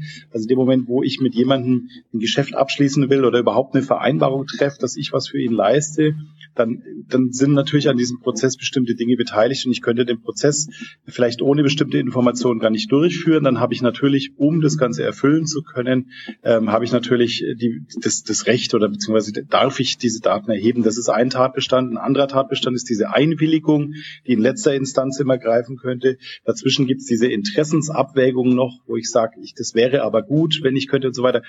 Ähm, wichtig, glaube ich, ist es, dass man sich bei allen Daten, die man erhebt, Gedanken darüber macht, auf welcher dieser Grundlagen man die erhebt, weil, das hat der Balthasar auch gerade ähm, angedeutet, ähm, mit manchen von diesen Begründungen bestimmte Rechte und Pflichten verbunden sind, eben beispielsweise dieses Widerspruchsrecht, Balthasar korrigiert mich, wenn ich das falsch ja. zitiere, aber nee, dieses Widerspruchsrecht, das nur dann in Frage, oder Widerrufsrecht, das sozusagen dann in, in Kraft tritt, wenn ich es mit einer Einwilligung zu tun habe. Ansonsten gibt es kein Widerrufsrecht, sondern es gibt möglicherweise einen Anspruch auf Löschung. Genau. Also es gibt, es sind unterschiedliche Rechten, unterschiedliche Rechte und Pflichten verbunden mit diesen unterschiedlichen Begründungen, warum ich Daten erhebe. Und insofern äh, sollte man sich gründlich Gedanken darüber machen, auf welcher Basis ich die Daten erhebe. Und äh, zugegeben, dazu braucht es ein gewisses Verständnis von dieser Materie. Und das wird jetzt vielleicht der Einzelne nicht unbedingt immer ähm, korrekt abwägen können. Das ist auf jeden Fall so. Ja. Genau. Okay, ähm, was ich merke, ist auf jeden Fall, es ist ein, ein sehr komplexes Thema, was auch noch ähm, meiner Meinung nach noch, noch stark sich im Wandel befindet. Ne? Mhm. Ne? Also ich glaube, ähm, Balthasar, du, du sagtest es, Balthasar, du sagtest es eben, ähm, dass es wahrscheinlich so sein wird, dass es jetzt in naher Zukunft dazu mehr Klarheit gibt, weil einfach viel mehr Leute das implementieren, vielleicht dann auch Rechtsprechung erfolgt zu dem Thema und man sich an der Rechtsprechung natürlich dann auch äh, besser orientieren kann als allein am Gesetz sozusagen. Ja, genau. Also das ist ein, eines der, das ist eines der Learnings, die ich jetzt bei diesem ganzen Prozess hatte, auch in der Arbeit mit Balthasar, dass ich verstehen musste, dass Gesetz wirklich nur die halbe Miete ist, weil die, die zweite Hälfte, die noch fehlt, ist sozusagen die Rechtsprechung, die jetzt dann im Lauf der Zeit entstehen wird, weil sich Leute dazu die Köpfe einschlagen. Also dieser zweite Teil, der fehlt, der fehlt da noch. Ja. Und bisher haben wir eigentlich nur eine halbe Gewissheit sozusagen. Ja. Äh, und äh, was, also es wird relativ lange dauern, bis Gerichte entscheiden, weil das erstmal das Gericht, das das letztinstanzlich entscheiden wird, ist der Europäische Gerichtshof. Äh, das muss dann erstmal entweder muss das von ähm, Amtsgericht äh, über Landgericht, Bundesgerichtshof, der müsste es vorlegen, wenn es eine Entscheidungsfrage gibt, oder das Amtsgericht muss über oder Landgericht muss überzeugt sein, dass das ein relevantes Thema ist. Und jedes der Gerichte braucht eine gewisse Dauer. Es gibt aber auch in Europa eine Abstimmungsgruppe zwischen den Datenschutzbehörden, die natürlich versuchen, diese Gesetze handhabbar zu machen. Und die werden sicherlich äh, weiter auch Handreichungen geben, äh, stimmen sich aber halt alle Länder ab, deswegen dauert auch das. Und es ist natürlich nicht so verbindlich wie, also es ist ähm, eine verbindliche Behördenauslegung, aber letztinstanzlich entscheiden Gerichte im Einzelfall. Das heißt, ähm, das macht es auch nicht, nicht unbedingt einfacher an.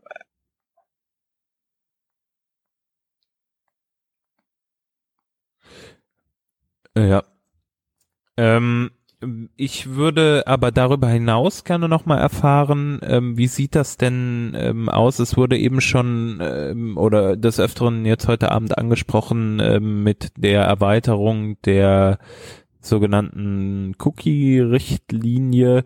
Gibt es noch andere äh, Gesetze in dem Komplex, ähm, auf die wir uns in den nächsten Jahren oder äh, auch kurzfristig einstellen müssen, ähm, die jetzt in der Pipeline sind, wo wir nochmal die Augen offen halten sollten?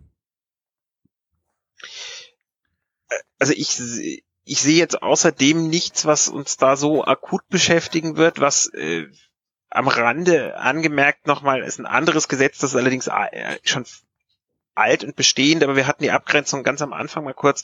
Es gibt natürlich zum Beispiel Wettbewerbsrecht, äh, wo ich Vorgaben habe, wie dass ich E-Mail-Werbung nur nach einem Double Opt-in schicken darf. Äh, also es, es gibt mehr Gesetze und ich, ich glaube eher, dass ich, ansonsten glaube ich, dass sich eher in der Umsetzung dieser Gesetze was tun wird äh, und vielleicht eben diese E-Privacy-Sache, wobei im Moment äh, keine klare Erwartung ist, wann da jetzt wirklich was kommt. Hm. Das ist übrigens noch ein spannendes Beispiel, vielleicht sollten wir das noch ganz kurz ansprechen, ist dieses Thema E-Mail-Newsletter und das hat uns auch ähm, einiges an, äh, an Diskussionen irgendwie hier produziert. Ähm, was der Balthasar gerade sagt, die, äh, dieses Double Opt-in, das man ja kennt, das ist sozusagen was, das kommt aus dem Wettbewerbsrecht und das hat mit Datenschutz in, in erster Instanz mal nichts zu tun mit Datenschutz hat aber sehr wohl was zu tun und das ist was, das uns erst im Lauf der ganzen Diskussion hier bewusst geworden ist, ist das beispielsweise, äh, es gibt da, ich will jetzt den Namen nicht aussprechen, aber es gibt da einen großen, äh, ein großes E-Mail-Versendetool mit einem großen M am Anfang, ähm, das äh, was macht, äh, was äh, sagen wir mal, mindestens äußerst fragwürdig ist, und zwar äh, in, der, in der kostenlosen Variante, die wahrscheinlich viele benutzen da draußen, ähm, erlaubt es die, dieser Anbieter nicht, das äh, Link-Tracking in den E-Mails abzuschalten. Ähm, und Link-Tracking ist natürlich, das heißt also, wenn man einen E-Mail-Newsletter erhält und auf einen Link in diesem Newsletter draufklickt, dann läuft der in erster Linie mal über die Server von denen wiederum, so dass die erfassen können, wer hat wann welchen Link geklickt und so weiter. Und das ist natürlich hochgradig datenschutzrelevant und das kann man quasi nicht abschalten. Und da greift dann noch, es gibt noch ein zweites Stichwort, das ist jetzt die ganze Sendung über noch nicht gefallen, ähm, ist das, was sich Kopplungsverbot nennt. Äh, ihr könnt mich wieder korrigieren, wenn ich es falsch wiedergebe, aber Kopplungsverbot heißt in erster Linie, dass ich, äh, wenn ich einen Vorgang abwickle, und dazu personenbezogene Daten brauche, ähm, dann kann ich an diesen Vorgang nicht irgendwelche unsinnigen oder unnötigen Dinge zwanghaft dran koppeln. Also so nach dem Motto, ähm, wenn Sie sich hier anmelden, müssen Sie akzeptieren, dass wir Ihnen dann Werbung schicken oder irgendwie sowas. Das ist äh, in dem Moment nicht zulässig, weil um den eigentlichen Zweck davon zu erfüllen, was weiß ich, irgendwie einen Kauf im Online-Shop abzuwickeln oder sowas, äh, dazu ist es nicht zwingend notwendig, dass man sich auch noch mit Werbung äh, belästigen lassen muss. Und das heißt, solche Sachen sind erstmal per Definition nicht zulässig, die da dran zu koppeln. Und beispielsweise dieses Link-Tracking in den E-Mail-Newslettern äh, ist bei, so wie uns das im Augenblick bekannt ist, der Mehrzahl der Anbieter aber zwanghaft daran gekoppelt. Das heißt, wenn ich als Besucher auf irgendeiner Webseite sage, oh ja, den Newsletter hätte ich gerne, dann bin ich in erster Linie mal daran interessiert, dass die mir ihren Newsletter schicken. Ich bin aber nicht daran interessiert, dass die mich verfolgen, wenn ich auf irgendeinen Link da dran klicke. Und ich kann das aber nach heutigem Stand ähm, ich kann das weder als Person abwählen oder geschweige denn, ich, ich, ich müsste sogar aktiv erstmal äh, zusagen, dass ich das haben will, aber das ist auch technisch von diesen Anbietern erstmal gar nicht vorgesehen. Bei diesem einen Anbieter, den ich vorhin meinte, äh, da kann ich dieses Feature komplett abschalten, ähm, wenn ich einen bezahlten Account habe.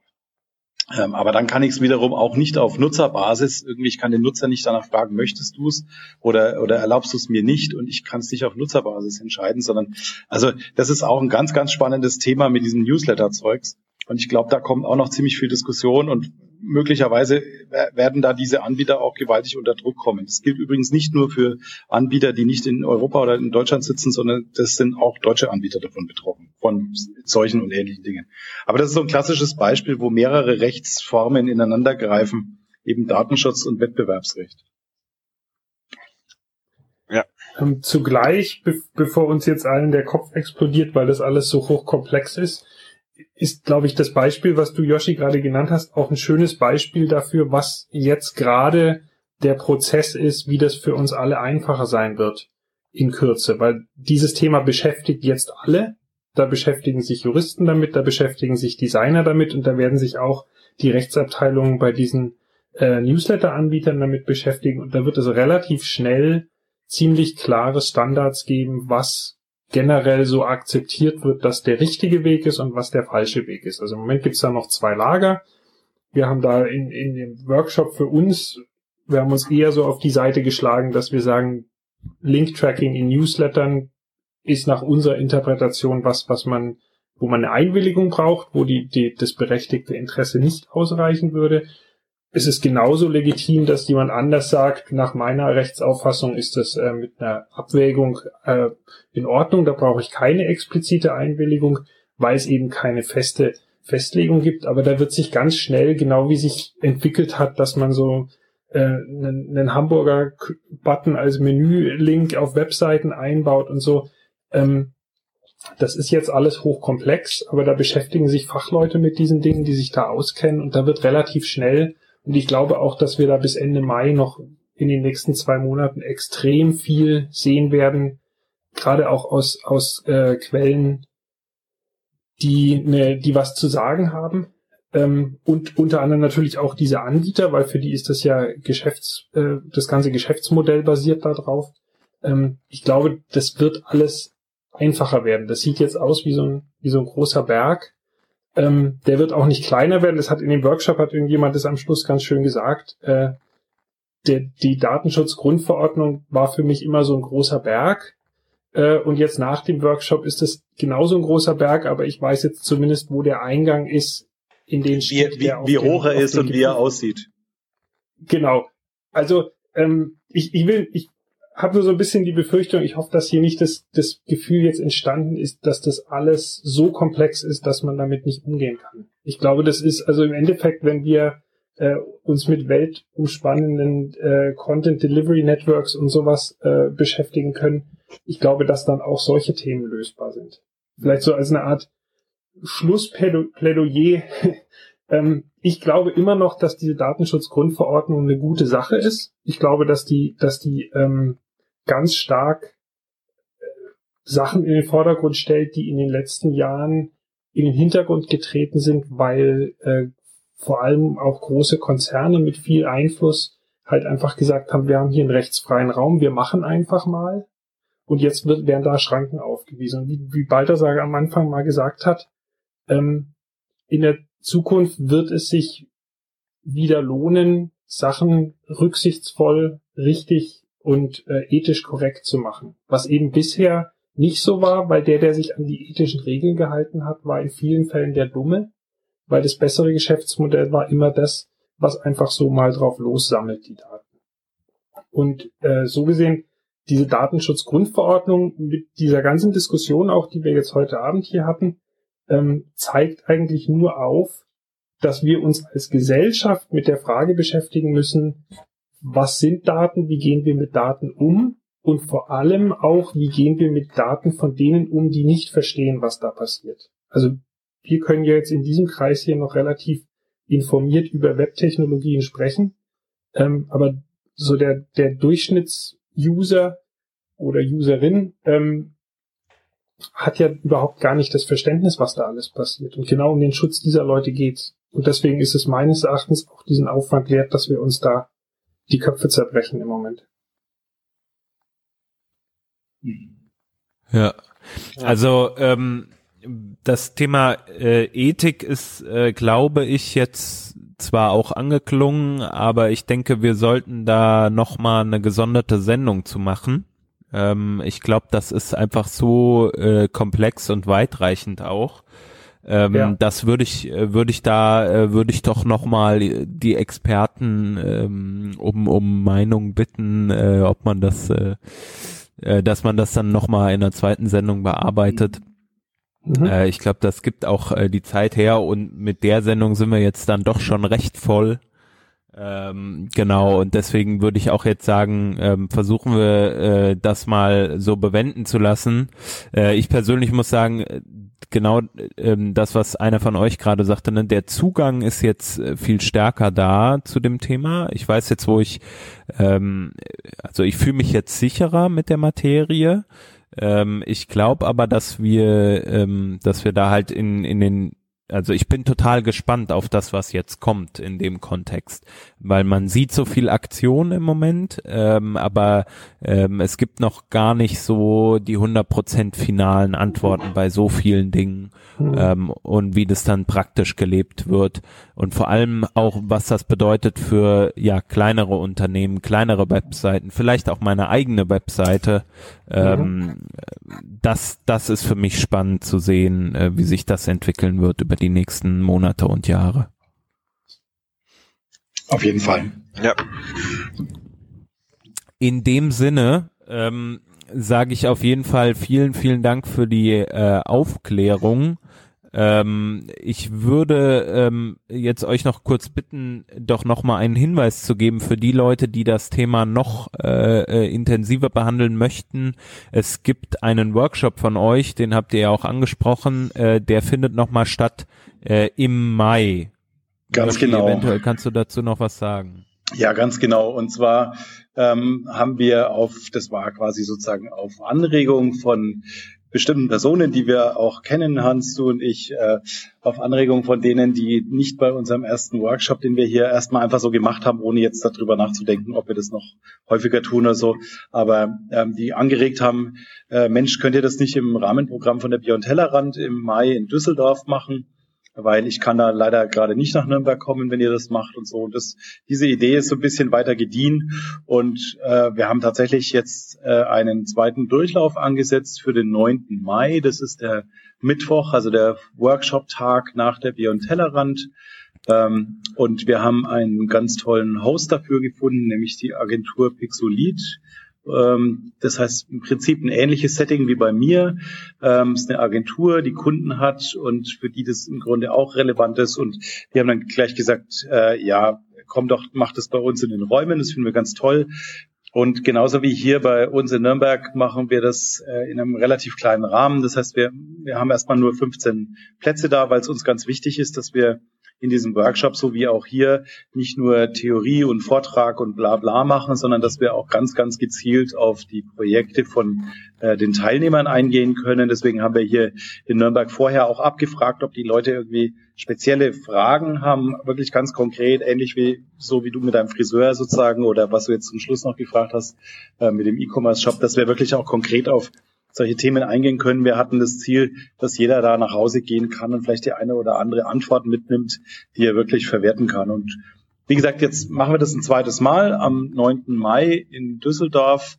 Ähm, wir haben noch Plätze frei, also ihr könnt euch dazu gerne noch anmelden, oder zumindest heute, wo wir die Sendung hier aufnehmen, sind noch Plätze frei. Ähm, ähm, ihr könnt dazu gerne auf Kolog gehen. Das ist übrigens eine Plattform, die ich auch äh, total empfehlen kann. Äh, wir kennen ja den einen oder anderen von den Herren Hans. Äh, übrigens auch ein Laden, der sich sehr viel Gedanken gemacht hat über Datenschutz und äh, auch ethische Gesichtspunkte. Äh, auf Kolog steht die ganze äh, Beschreibung zu dem Workshop online. Und dort gibt's auch, geht's auch zur Anmeldung für den Workshop. Und natürlich, ähm, das ist jetzt noch nicht so hundertprozentig äh, alles geplant, aber äh, ich bin mir fast sicher, der Sebastian und der Balthasar und ich, wir sind auch äh, durchaus gewillt, das vielleicht noch das eine oder andere Mal äh, nebendran oder in Zukunft zu machen. Aber jetzt erstmal im Mai nach der Beyond Tellerrand. Genau, wir verlinken das auch nochmal äh, und hoffen mal, dass wenn die Sendung live geht, es noch Tickets dafür gibt. Ähm, denn das Thema ist ja so präsent in aller Munde, dass das wahrscheinlich äh, relativ schnell zugehen wird. Ähm, ich sag vielen, vielen Dank, dass ihr äh, drei euch die Zeit genommen habt, das auch so ausführlich zu erklären ähm, und hier zu Gast wart bei uns. Ähm, für weitere Fragen aus der Community auch äh, gerne auch mal äh, in die Kommentare mal wieder schreiben, äh, was euch so interessiert. Äh, ich glaube, man kann euch auf Twitter ganz gut auch erreichen. Ähm, ja, und ansonsten ähm, sage ich nochmal Danke. Wir bedanken uns für den Sendeplatz. Und für ja, Vielen Dank für die Einladung. Danke. Ja. Sehr genau. gerne. Also gut. dann, äh, danke fürs Zuhören an die Hörer und macht's gut. Ciao. Bis zum nächsten Mal. Tschüss. Bis dann. Tschüss. Tschüss.